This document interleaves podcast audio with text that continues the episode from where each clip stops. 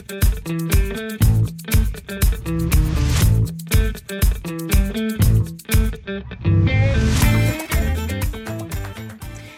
to the first episode of Future Talent Hub, a new podcast focusing on the graduate and future talent industry in Australia.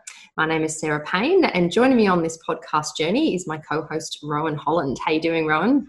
Hi, Sarah. Really excited about this podcast with you, and um, yeah, looking forward to it. Awesome. So, before we get into it, let's tell you a little bit more about ourselves. Um, I've been in the industry for over 20 years and I've run graduate recruitment programs for within financial services and professional services. Um, and I've more recently joined a company called TQ Solutions as their early practice, early careers practice leader. So, Rowan, I might hand over to you. Do you want to talk a little bit about your background and experience? Uh, yeah, sure. So I'm currently the National Manager of Employability Programs with ReadyGrad, a business that I co-founded uh, years ago. Um, and I suppose similar um, experience to you, Sarah, in, in around about 20 years in total of, of specific graduate recruitment and development based roles. Um, and that's with a range of different organisations, both in Australia and abroad. So, yeah, that's, that's a, a basic summary. Awesome.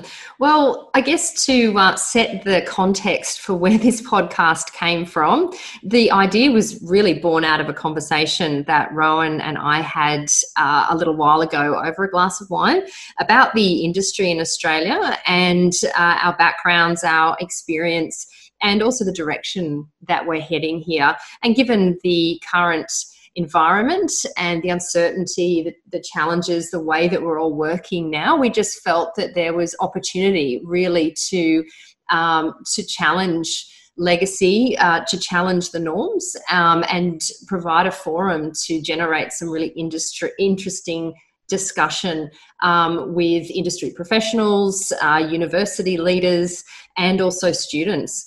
So um, we we really felt that the talent, uh, the graduate talent industry craves connection and a strong network. Um, and uh, there are some great organisations out there bringing campus leads together. Uh, but we thought this might be a good way to encourage and facilitate uh, that discussion around the future of the industry as a whole. And as I said, challenge the norms and and also provide companies with tools to keep enhancing their own programs. So, Rowan, we've come up with some interesting topics based on our thoughts and experience um, that we want to focus on this first first series. Do you want to touch on what some of those are going to look like?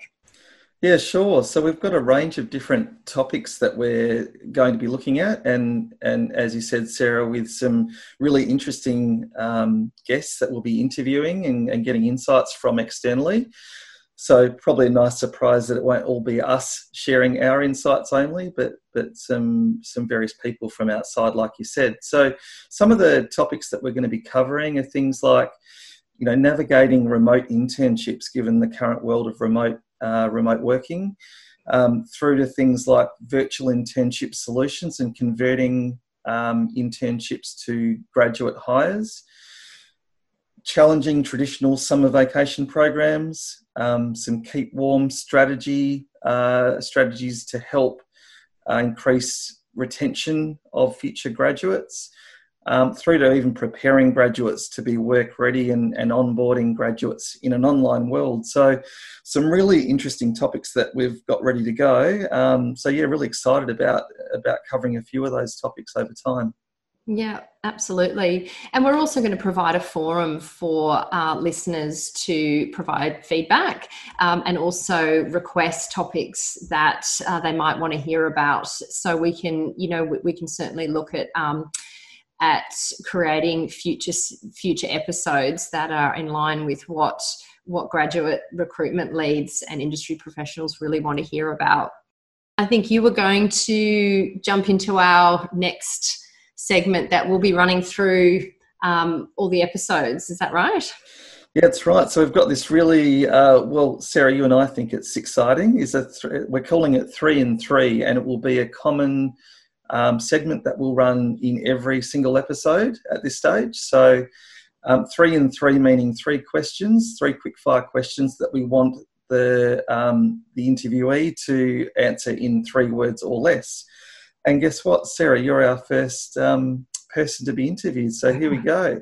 Guinea pig, so to speak. There you go. So uh, you probably haven't okay. really prepared for this, but that's that's even better. So, um, first question: If you could go back in time, what advice would you give yourself as a student or graduate? Um, in uh, and I think this probably still applies to me now, but um, I definitely I think keep asking questions. Okay, keep asking questions. Love it. Um, number two, what do you consider to be the most important attribute for someone starting their career right now? Um, I would say critical thinking.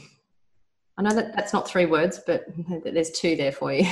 Well, yeah, we'll, take under three. It's up to, up to three is fine.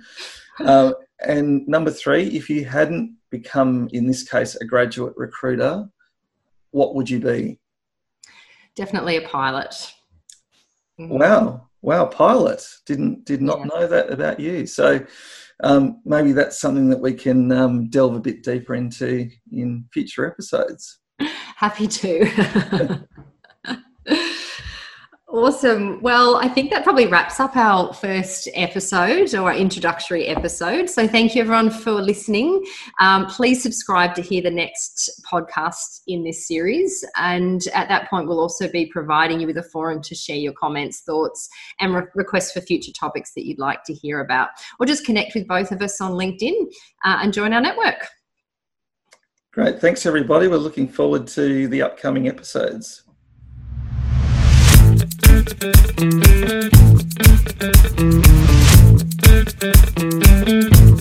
Thank